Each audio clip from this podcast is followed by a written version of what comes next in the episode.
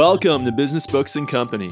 Every month, we read great business books and explore how they can help us navigate our careers. Read along with us so you can become a stronger leader within your company or a more adept entrepreneur. This month, we read Measure What Matters by venture capitalist John Doerr. Measure What Matters is about OKRs, objectives, and key results, an approach to goal setting. Doerr evangelizes the use of OKRs and explains how they can help any organization better align its direction and continually evaluate its success. OKRs are a simple concept, but the book elucidates them with many anecdotes about their use in varying organizations, including startups, large corporations, and even charities. But before we get into the book, let's introduce ourselves. Hi, I'm David Short. I'm a product manager. I'm Kevin Hudak. I'm Chief Research Officer at a commercial real estate research and advisory firm. And I'm David Kopak. I'm an assistant professor of computer science. Let's start with the author. Who is John Doerr? So, John Doerr was born in St. Louis. He earned a BS and MEE in electrical engineering and an MBA from Harvard. Uh, he joined Intel uh, during his MBA, and before completing it, he he went he went back. He completed his his schooling, and then came back and spent his first few years uh, at Intel, where he learned much of the OKR work that would later define a lot of his career. He then became a venture capitalist at Kleiner Perkins, where he was ultimately the chairman. And he has funded some of the most incredible success stories in the history of Silicon Valley, including Amazon, Google, Intuit, Netscape, Sun Microsystems, and Compaq. It's really an incredible track record. He's been involved in some of the most important tech investments in the last 20 to 30 years. Let's talk about the main concept from the book, an OKR. Briefly, what is an OKR? Yeah, so Dave, an OKR is the abbreviation, obviously, for objectives and key results, as Dave Short mentioned you know, really when it breaks down, it's an objective is the direction, you know, where the company wants to go overall, or even within specific departments and divisions, or even individual employees. Uh, so one of the examples that Doerr gave for Intel was, quote, we want to dominate the mid-range microcomputer component business. That was their objective. When you talk about the key results, those are for each objective, you know, they're measurable, they're milestones right? There are three to five uh, key milestones tied to each of those objectives, right? And really, without any arguments, you can understand did you complete that key result or did you not? There's no judgments there. It's very unambiguous. And so overall, it becomes this great system for goal setting and execution for a wide variety of organization types, industries, life stages. So the key results are kind of like scaffolding for the objective. It's what gets you there to the objective actually being accomplished. Let's talk about where this concept came from. Where did OKRs originate? Did Doerr just come up with this, or was this from previous work? Yeah, so Doerr acknowledges that he got the OKR concept from from Andy Grove at Intel, whose books we've actually read earlier in the podcast, High Output Management and only the paranoid survive. But Andy actually acknowledges that he got a lot of it from Peter Drucker beforehand. So Peter Drucker is kind of a, a, classic management theorist. I think he's one of the one of the first people to really write about management in a scientific way. And he came up with a concept called MBO, management by objectives. And so I think that was kind of like half of the OKR framework. He didn't actually have the key results piece, but that spread widely throughout Silicon Valley. Uh, it was um, commonly referred to as the HP way because of the implementation at Hewlett Packard. And that was what had inspired Andy to ultimately develop the OKR framework uh, as he worked at Intel. And we've read previous books by Andy Grove on this podcast. I'll put links to them in the show notes. We previously looked at Only the Paranoid Survive and High Output Management. Okay, according to Doerr, what are the best practices for defining an objective? So, what makes a good objective? Well, I think the most important thing, Dave, is right from the start, you really need to focus on the most important three to five objectives only. This shouldn't be a catalog of every aspiration that your organization and the team has, right? I also think one of his biggest, you know, best practices for defining objectives really revolves around who's defining those objectives, right? First off, they should be both top down and bottom up in terms of their creation, their origination.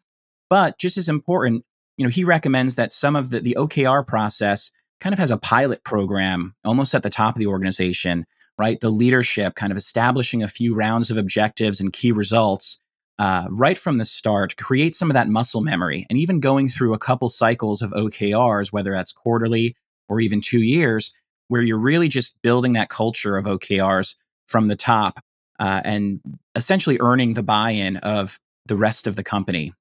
I also think another best practice that he really separated out in the book was identifying committed OKRs or committed objectives, right? Things that you agree have to be achieved or will be achieved, and you're willing to adjust your schedules and resources to do that, right?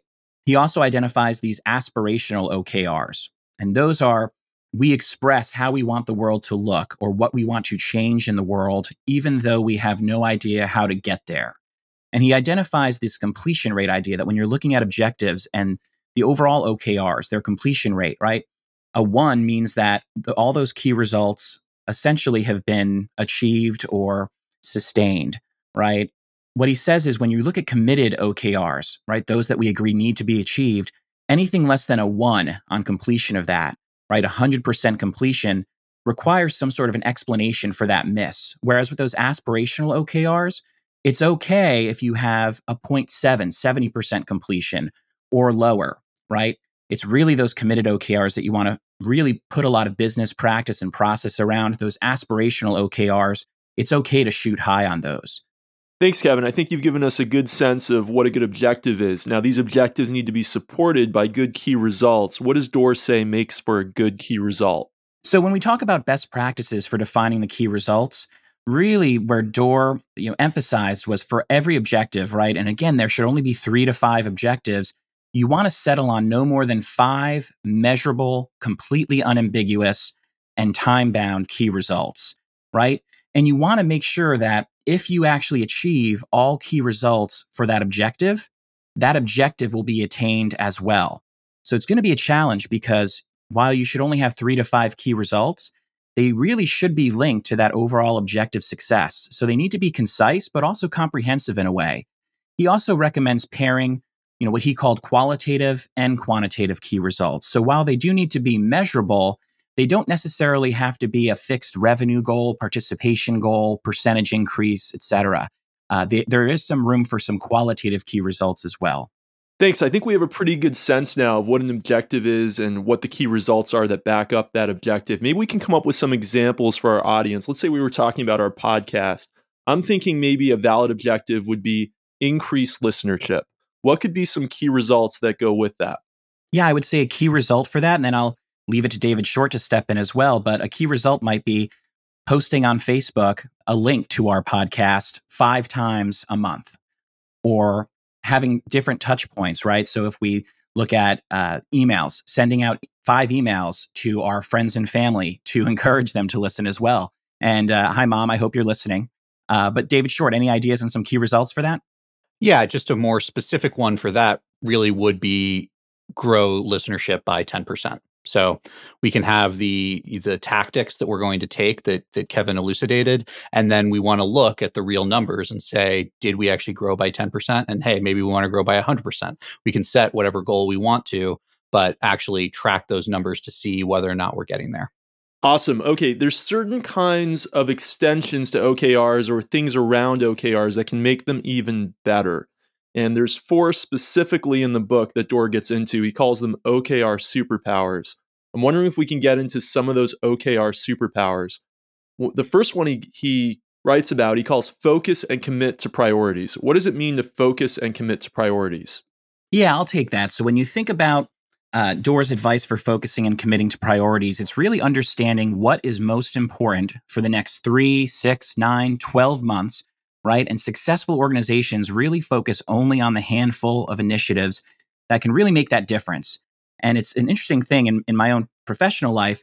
I often interview, you know, key executives at, you know, high performing uh, firms, whether it's commercial real estate or in my old days, uh, really any B2B providers of services, right? And I always ask these executives at the end of our interviews, thinking about the next nine to 18 months, what would be one thing that you would want to fix, accomplish, or avoid?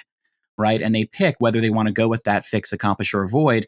And it really gives me what their agenda is going to be over the next nine to 12 months. And in Doerr's worldview, and what I've experienced as well, the best organizations have that sort of clarity, right? And structure built around what that next three, six, 12 months can look like. Yeah, I think that's the real key uh, is that by setting top level objectives, we really can get the entire organization to be rowing in the same direction. And he he gives that example like directly, but that at a large organization, you're going to have a lot of great people that may be thinking about what's the most important thing for their group and focused on that.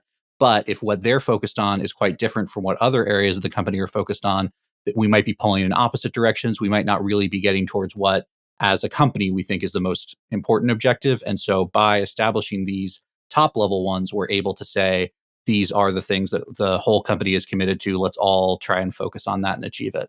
Yeah, and I, I love the analogy that you made with rowing the boat in the right direction, right? Because everyone can be rowing as hard as they can, even as efficiently as they can. But if you're not rowing in the right direction, that's a problem. And I always love facilitating sessions. One of the things that we start out with that's a bit cute is this uh, we call it the true north exercise. And when we have all employees of an organization gathered together, we'll ask everyone to close their eyes and point in the direction of north. You'll have some of the people who just point up. You'll have others who are very spatially aware, literally point to where north is from our conference center. And you'll have others who just sort of give up. And that's always one of our examples that we give, just in a fun way of uh, how you know organizations need that common sense of direction, that common orientation. And that's a great segue into the next superpower, which both of you have kind of already described, but it's called align and connect for teamwork. Is there anything more you want to say about that? Yeah, and it's, it's interesting. I just brought up the idea of an all hands meeting, and Doerr suggests that you know all hands meetings in the organization should really be used to explain why a given OKR is important. Right? You need to repeat the message. You need to incentivize participation. But he also recommends, and I thought this was a fantastic idea. You know, make sure to use some of what he calls bottom up OKRs for buy in. Right, and that's asking some of the junior associates, mid level management for their own OKRs, for them to develop them uh, so that they have some of that buy in and they believe, rightfully so, that their input matters, right? And the outcomes that they help achieve matter as well. And I think that the distinction here is that by having these sessions quarterly or annually, however you're doing the OKRs, it really gives an opportunity to get everyone in the same room and to find those places where you need support from others and hopefully get you know both groups to set some common okr that they're both focused on or maybe they have a common objective but there are key results that are different for each part of the organization but really having that opportunity to align across those different groups and again make sure they're they're rowing in the right direction. So we have everyone in the organization working on their okrs how do we make sure they're actually accomplishing them? So there's another superpower called track for accountability. Yeah here he really talks about continuous assessment right? And constantly checking in on OKRs, whether it's on that quarterly fixed basis or if it's just as some projects complete, things move through the workflow. Doerr also mentions it's important to, you know, have those OKR shepherds, right? Individuals who have responsibility for a given OKR, right? They can flag when there's updating needed, right? And he also recommends using OKR grades at the end of a cycle, whether that's green or red, to understand and reflect on did we actually achieve what we were looking to achieve here? Were the key results the correct key results to then measure achievement of that goal or that objective? And do we need to edit this, right? This is not something that is set in stone, right? Your resolve and your initiative for actually pursuing the initiative needs to be set in stone. But the OKRs themselves can be fluid as the reality changes, as markets change, as teams change. So he does encourage some editing of those key results and their language, the narrative of them as well. Yeah, and I would say while you're setting them on typically a quarterly or annual basis, you should be checking in on them a lot more frequently than that. And so he he mentions, you know, oftentimes talking about it in biweekly check-ins with your manager, working on it at least like on a monthly basis in larger organizations. And so having those periodic check-ins. So it's not just, oh, every three months we see like, did we do what we said we were going to do last quarter? But continuously monitoring and seeing how are we progressing on them and do we need to shift resources or something in order to achieve what we had committed to. And that's a great point, David, too, because one thing he also encourages is just full and utter transparency around OKRs. The idea being that someone in a lower role can see the OKRs, the individual OKRs of the C suite and the CEO and the entire organization.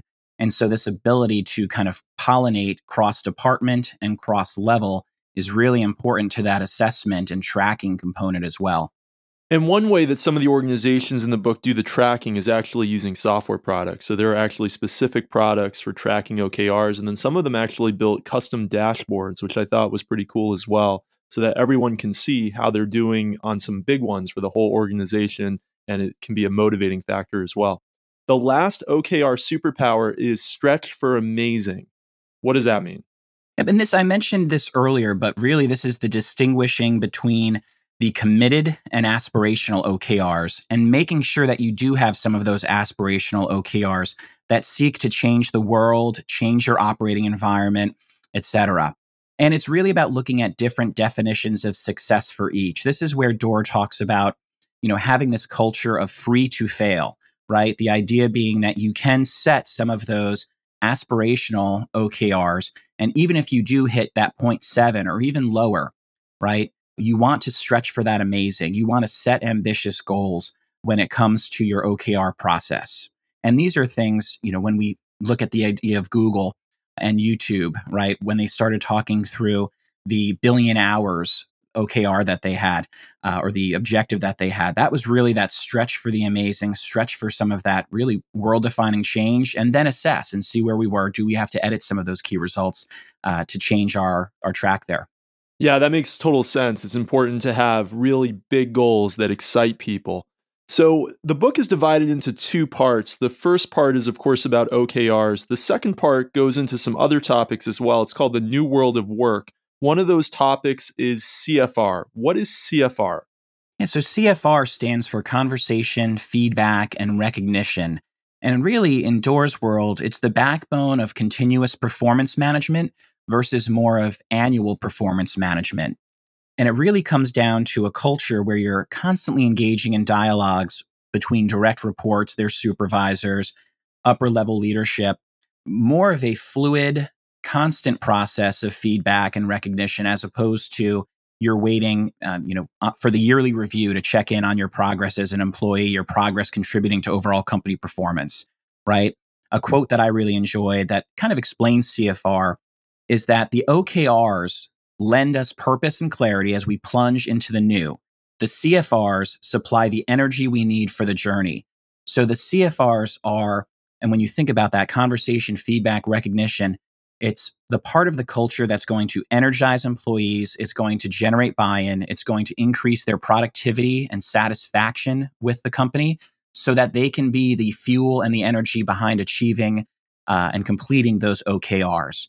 You know, another way that he framed it was, quote, OKRs are clear vessels for the leader's priorities and insights. CFRs help ensure that those priorities and insights get transmitted. And I would add, get transmitted and acted upon by the employee base. That makes sense. And how do you actually go about implementing CFRs according to Doerr? So on this one, I, I, thought a good example that John Doerr gave was uh, his best practices from Adobe. So he mentioned that there were really three things that set apart Adobe's system from a typical annual performance process uh, and kind of legacy human capital management. One, he talked about executive support. Two, clarity on the company's priorities and how they align with individual priorities uh, as set in you know goals and expectations. So really, the first one is executive support and buy-in. The second one are the OKRs themselves, right, which are almost that prerequisite to the CFRs. And the third one I thought was super important was actually investment in training to help equip managers to be more effective, right? When it comes to the process of conversation, feedback, and recognition. So Adobe actually put managers in one hour online sessions to actually role play on different CFR and performance management system situations. So imagine if you have an employee who you want to coach, how can I approach them constructively? How can this conversation you know be fantastic i also like the idea that when you have these cfr meetings right so these can be anywhere from monthly quarterly biweekly right these conversations between a direct report and a supervisor are really owned by the direct report to start that dialogue and share where they're at in their progress towards okrs their progress at the company and the supervisor to react and coach and educate even which i thought was important and then finally I really liked how in the Adobe example that Doerr gave, the HR teams became more the manager, more than just kind of managers of the process and the paper. HR teams became engaged cross functionally, right? They become integral members of the team. They have a seat at the table. And I just wanted to shout out to all my friends here in the DC metro area who are human resources all stars. I know many of you are already engaged in these sorts of dialogues, but I thought that picture of Adobe was really aspirational and where companies are hopefully moving in the future.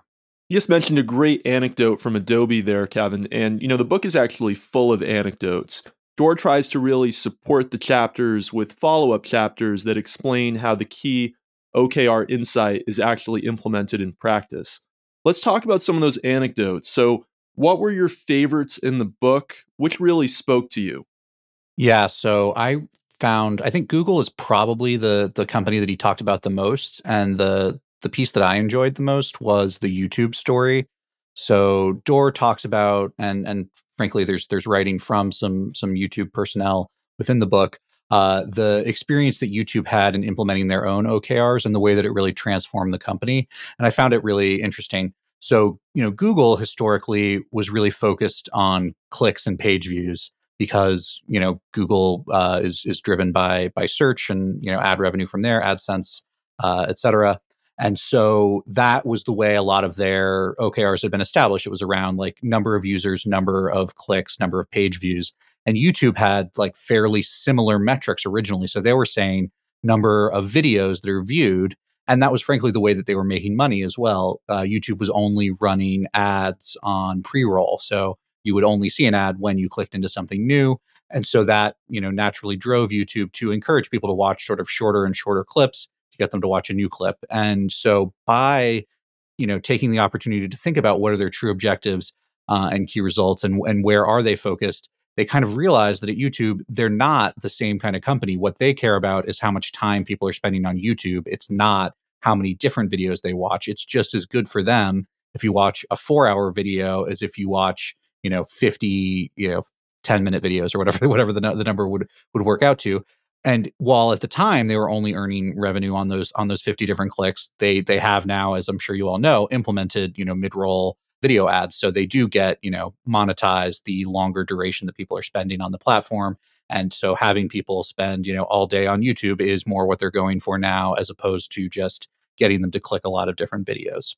Yeah, and in, in terms of what I really took away as the most powerful anecdotes, and uh, you know, personally, one, I really enjoyed the vignette around Remind, which was or is a technology startup based around education and giving teachers the ability to text their students, their students' parents with reminders and building an ecosystem of uh, you know safe kind of conversation to ensure good outcomes for students right? And in my professional life we're currently working on developing a saas product uh, related to commercial real estate research and I can share more on that as the season evolves. But you know, still in its foundational stage. But I really took the lessons away from uh, that vignette. You know, in particular, as they were preparing for their demo day uh, opportunity, you know, the founders of the company uh, really were paying attention to three watchwords for entrepreneurs.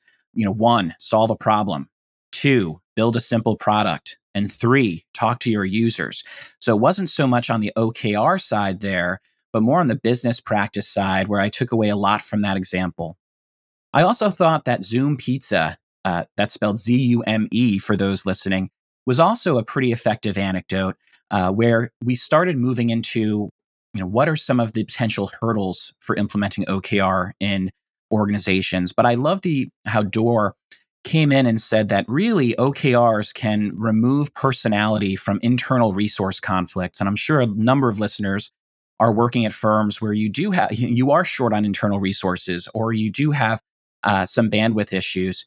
And you know what Doerr explained was an example where for example if two executives own a shared objective for customer satisfaction you know uh, one might say they have a key result for expanding their delivery radius and now that's at risk right? Maybe it was the manufacturing team that caused this that was delayed in getting a vehicle online.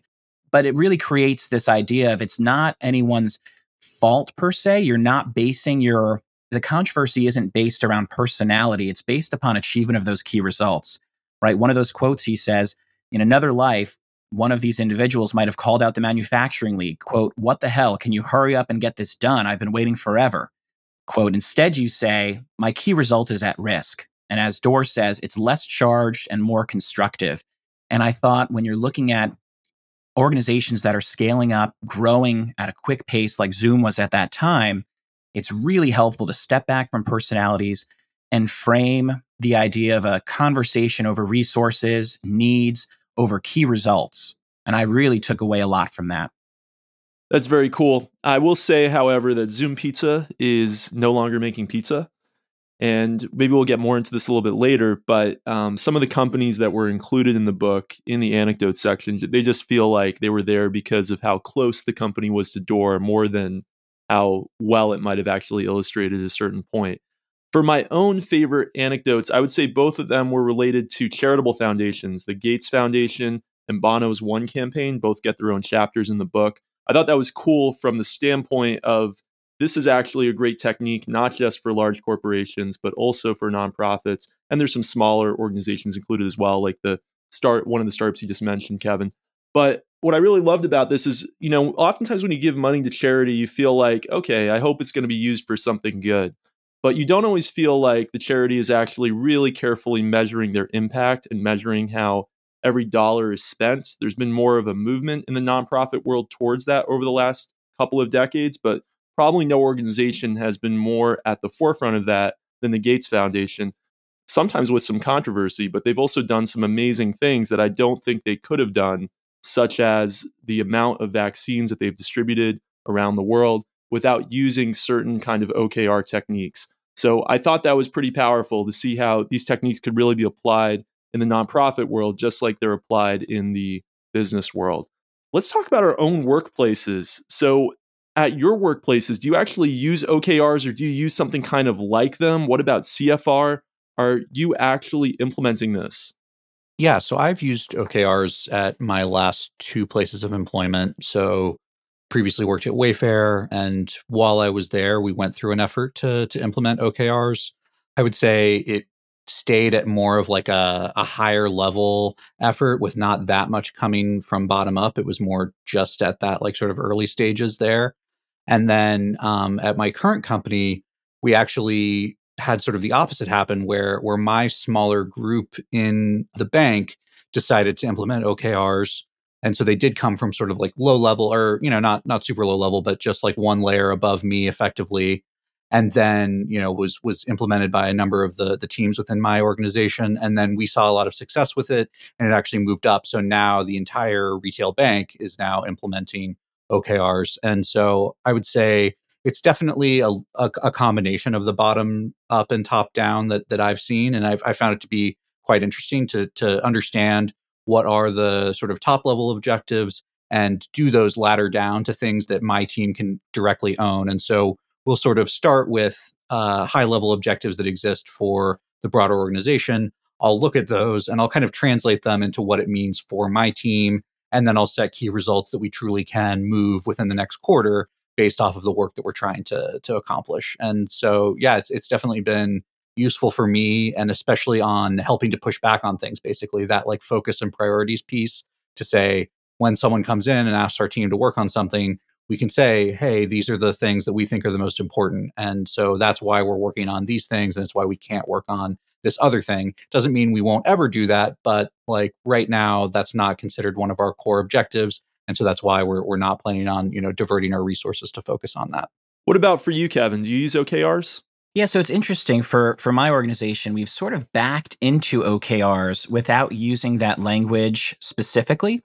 Uh, so we advise clients and for our own internal planning processes you know we use the smart criteria for setting goals and objectives right? So that's uh, specific measurable achievable relevant and time bound what we then do though is we develop what we call smart plans right? And these can be company wide smart plans uh, paired with division or department departmental specific smart plans and even individual employee smart plans. Now as i was reading through this book know, I could see how the process that we've used to develop smart plans in the past could be seen as top down, but something that we've always uh, integrated into this planning process. As I've mentioned, I, I primarily a researcher. And so before we ever develop smart plans for a client, we've always been conducting external research amongst their customers or key stakeholders, their clients. We've also been doing internal research amongst the employees themselves. So alignment, engagement surveys, employee focus groups, you know, really to understand what their expectations are and how our client is doing in terms of meeting them or exceeding them. And we would design those smart plans to, you know, essentially guide the employee base based on what we're hearing in the research uh, and what they've expe- expressed in these collaborative workshops that we would do. Right. So even though they are smart plans, essentially coming from the top down in terms of a consultant working with company leadership, right, in collaboration with the employees, they are based on what those employees, what those customers and clients are saying. So it was it, it's, it's interesting. I was seeing a lot of the OKR process in what we do just under a different name, under a different label. And just reading this book by John Doerr, you know, will inform my practice going forward. It might surprise you, since I work in academia, to know that we actually do use something like OKRs. Instead of just thinking about our programs or our majors as departments, we actually call them programs and we call each of the people who runs the programs program directors. So one of my roles is I'm co-program director of a couple different programs, computer science and app development. Once a year, we actually write a report with what we want to accomplish over the next year in the program and how we want to go about reporting. It's not exactly the same thing as an OKR, but it's close. And I think what's really missing in what we're doing right now is the continuity of that, in that, like, we put it out there once a year and then we measure it at the end of the year, but there's no kind of continuous checking on are we actually making some progress on the key results. And so this book has really inspired me that this is something we could do a lot better. But um, I think there, you know, the, in academia, sometimes things move a little slow might be a bit of a challenge to get the data actually on a continuous basis, but something definitely to think about that we can improve. So, thinking about the book as a whole, was there anything in the book that you really didn't agree with, you found unconvincing, was kind of inconsistent from one chapter to the next, or from one anecdote about OKRs to the next? What really didn't work for you? Yeah, one thing that I'll start with was you know, I really took away a positive at first, but then in conversation with you both, uh, you know, I sort of walked away thinking it was an area of maybe some inconsistency. You know, when we talk about Doerr's reflections on Andy Grove, which I really enjoyed, uh, not having read, uh, you know, any of the prior pieces by Andy. You know, one example I saw was when a manager was failing at Intel. You know, Andy Grove would try to find another role, even if it were lower in the organization, where you know that employee might be able to gain some more steam or standing get some more respect from colleagues right? And you know as someone who's sat in a number of meetings where you know we've discussed or i've heard we need to coach this person up or we have to coach them out right? Or even looking at jim collins with good to great and his idea of you know getting off the bus right? The getting off the bus mentality. You know i thought andy grove's mentality on this was somewhat refreshing right? And then in conversation and some reflection though i realized you know, that idea of uh, almost uh, promoting someone down so that they can elevate up, right? Demoting to promote might not be as realistic for today's talent. So while I found it kind of consistent and convincing for that time, and it might actually still be a best practice, you know, I, I really don't see that as resonating with employees today. You're right. I can't even imagine it. Like if you were going to go and say to somebody, well, here's a demotion because we want you to do better especially with what's been happening since the pandemic, with kind of the force of labor right now, I don't see it working. I will say that I did kind of do this for myself. So I did later in my career choose to enter the product management field, and I took a pretty significant pay cut in order to go into the industry at a relatively low level. It was only sort of the few years out of college position and you know I'd been working for I don't know 7 or 8 years when I when I chose to make that change so but I was able to move up quickly as a result of you know the experience that I had, and so you know I think it was the right decision for me. But I'm not sure if I would have been able to handle that uh, as as a uh, as a demotion that was given to me by my manager. So I, I would say like I wish people could could act this way because I think it's probably true that shifting towards the thing that you're going to be better suited for, even if it is like a temporary step down, is probably better for you in the long run. But I would agree that it's not something that a lot of people are going to be able to handle. Yeah, I mean, but that was you really changing careers in a sense, going from one organization to another. So I don't know if that's really the same as being within the organization. Like you mentioned, if your manager had done it to you, I think that's such a different, you know, situation. Kevin, you have another objection, right?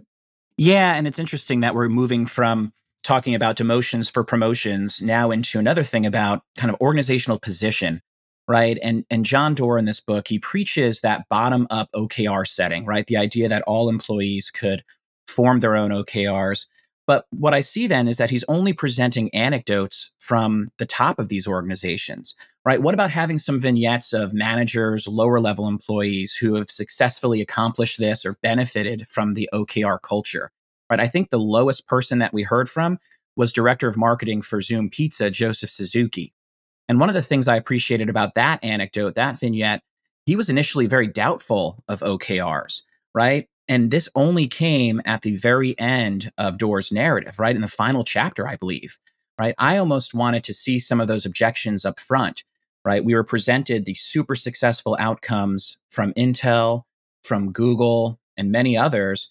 And it almost felt like unrealistic to me that there was nobody who was in the organization a bit more cynical about this who needed to be convinced.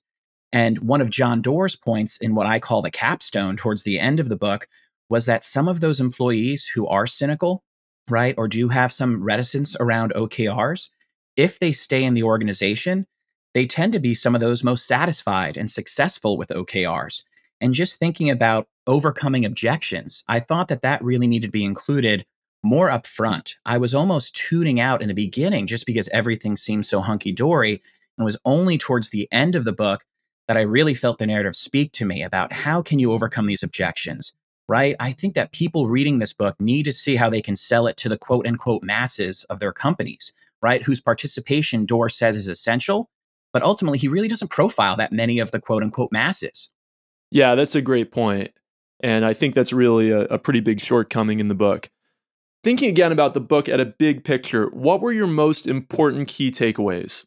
Yeah, when I think about the totality of the book, right, and one thing I was going to mention too was that there's a lot of focus on tech and tech adjacent companies, which is why I appreciated uh, Kopec when you were highlighting the fact that he was talking about some nonprofits and associations, particularly with Bono's One campaign, right? But one I took away from this was really that it's better to start on the right track than to have to rescue your organization. And I thought that that St. Louis based Lumeris in healthcare technology, right? They had been implementing OKR, but not necessarily doing it as effectively as possible, right? And the timeline for course correction was 18 months at the executive level and almost as much as three years for middle management to really get back on the right track. And it took them transitioning out about 85% of their HR team, right? I found it interesting, though, that once we got to the right track, a core transformation was in their interview process at Lumeris.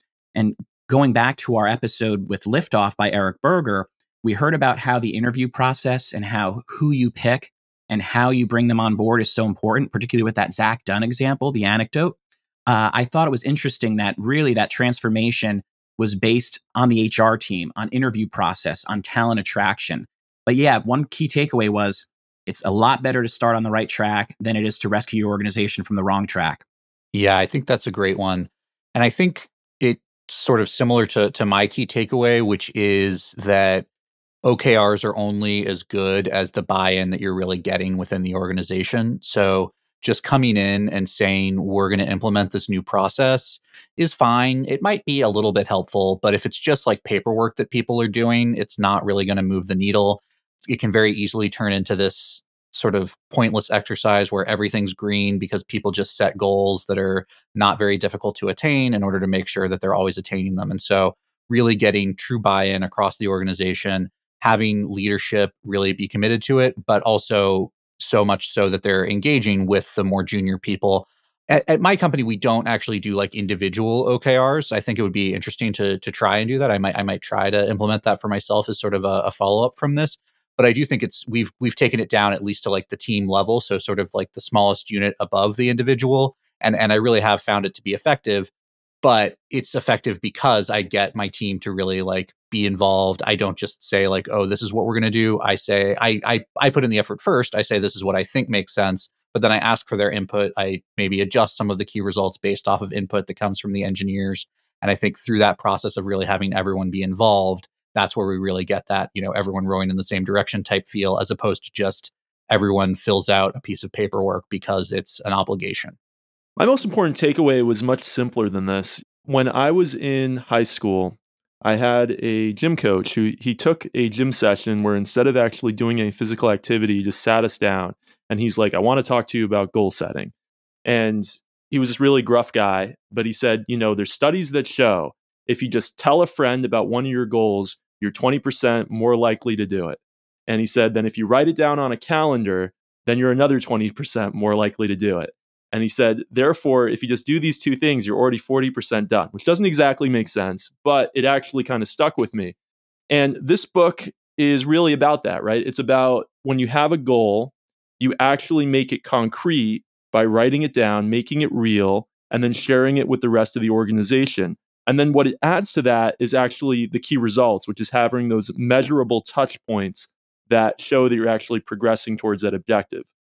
I think that's such a simple concept, but there's so many areas in our lives, both personally and at our organizations, where we don't do this. We have very either very vague goals that aren't clearly written down, or they're written down and they don't have really measurable key results that go with them.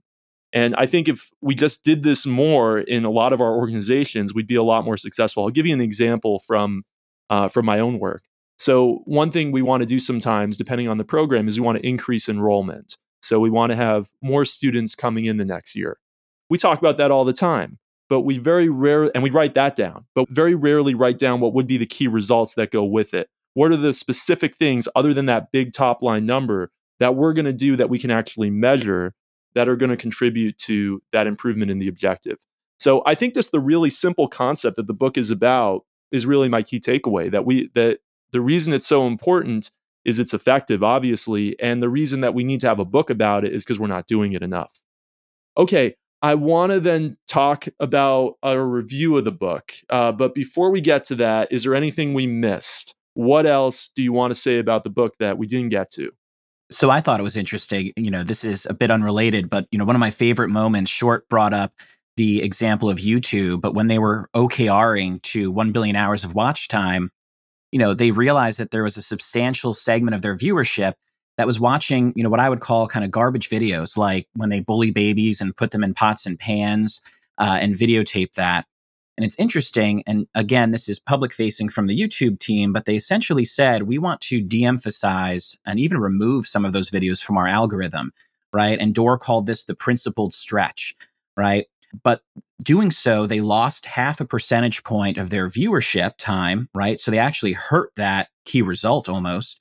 But ultimately, they regained and even exceeded that in delivering more satisfying and productive videos. So they made that initial sacrifice in order to ultimately hit that key result and, and, and exceed that, right? And again, Doerr calls it the principled stretch, but it really shows that OKRs can be used as positive forces for sure, but on the other hand, when you look at other companies that are allegedly inflating their negative or anger inducing content, it looks like some of these OKRs can be used as forces for division as well. And I won't name any names unless you guys want to, but you know, these can be used for good and for bad. It all depends on the choices that those OKR shepherds are making, company culture, company vision, mission, and strategy. Thanks, Kevin. That's really interesting. So let's talk about our recommendation. Do we actually think this is a good book that our listeners should read? And if it is, which of them should read it? So I did enjoy the book. I think I gave it four stars on Goodreads. But to be honest, I would only recommend it if you haven't already read Andy Grove's books. Like, I feel like this is maybe like a 20 page pamphlet addendum to uh, high output management is like really the way that that I thought about it for myself. And so like I think it's a good book. I think it has some good anecdotes, but honestly, I feel like some of the anecdotes are kind of just there because John Doerr worked with these companies or funded them. You you talked about sort of the the Zume, you know, ultimate, you know, success or failure story. And so I guess my my perspective is if all you are interested in is OKRs specifically, I think this is a good book that is focused just on OKRs. But I think that like honestly, I would say still probably go for high output management instead. Yeah, and I definitely appreciate that too, Short. And I hadn't really thought through this until, you know, I'd heard some of your viewpoints. I, in particular, enjoyed the book, as you mentioned. I would also recommend it in part because I hadn't read any of, any of Andy Grove's previous works. Uh, I really liked the idea of this being a combination textbook with you know many kind of pages of resources towards the end, but also some of those vignettes and anecdotes from the companies that he's advised. I would say I wish that there was more industry coverage, right? Or functional coverage. Again, speaking to some of those mid level managers and even as junior associates about their experience with this, talking to some companies or organizations that he didn't necessarily advise. So imagine, you know, I came from a political polling firm when I first arrived here to the DC metro area. You know, the idea of OKRs is ingrained and backed into in political campaigns but not necessarily by that OKR terminology per se. But I would have been interested in having a chapter where he's applying OKRs to non-tech, non-tech adjacent, you know, industries that he hasn't necessarily been such a force in. But overall, though, I thought, you know, for example, in the Zume Pizza example, when they talked about this idea of bringing the best of big company structure and goal setting to smaller companies so that they're prepped to scale, you know, in my experience and my experience advising clients, that's so important. I think there's a lot of value there. And so I'd probably say, yes, I would recommend this four stars, but I'd say smaller company executives and startup types would probably take away the most absolute value from checking out this book. And it comes back to my point earlier that you want to start right. You want to start on that right track as opposed to use that Lumeris example, maybe start off on the wrong track and then have to do a serious course correction that alters your organization in some pretty uh, in spectacular ways, but also a lot of drama, I would imagine too. So start right and pick up this book if you're going down that track. In my opinion, it's a good book. It has a really important key concept. The key concept, like David said, can be explained in a lot fewer pages. You don't really need to read 250 pages to understand what an objective is and what key results are. That said, the anecdotes do keep it a little bit more lively. It stops it from getting too dry. I agree with you, Kevin. It would have been interesting to hear some other anecdotes that are related to other kinds of industries. For example, maybe something from politics, maybe even something from a solo entrepreneur and how that person could use objectives and key results. I think that the concept of objectives and key results is applicable to just about any organization. So I wouldn't segment our listeners and say, hey, if you're in this type of organization, this isn't applicable to you there's really nobody that this basic concept is not applicable to. As I mentioned in academia, I think it's very applicable. But the book as a whole, I did find a little bit long winded by the very end. And I think it probably could have been, you know, like like David said, a 20 page book instead of a 250 page book, especially if you've read, like David mentioned. So I agree with everything David said, one of those previous Andy Grove books or another kind of business self help book that has a lot of this in it. Okay, next month, we're going to be reading Instant, the story of Polaroid by Christopher Bonanos. And uh, this is actually my pick. I've always been kind of interested in Edwin Land, who was both a scientist and also the great entrepreneur that started Polaroid. And what I think is a little bit interesting about this book compared to the books that we've read the last couple seasons is this is actually about a company that failed. Polaroid, for those of you that don't know, was the instant camera of the 20th century before digital cameras. Obviously, almost nobody is taking film anymore. Nobody's going and using Polaroid cameras anymore because of digital cameras, and they actually went bankrupt at the beginning of the century. So I think it's going to be interesting to actually read a book that's about the downfall of a company, the rise and the downfall, unlike all of the just the glory stories that we typically do on the show. Okay, is there anything that any of you want to plug and how can listeners get in touch with the two of you? You can follow me on Twitter at David G Short. And you can follow me on Twitter and Instagram at Hudak's Basement. And you can follow me on Twitter at Dave Kopec, D A V E K O P C. It's been awesome having everybody back this month. We're excited about this season. We had a great kickoff last month with Liftoff, had another cool book this month with Measure What Matters. Don't forget to subscribe to us on your podcast player of choice, and we'll see you next month.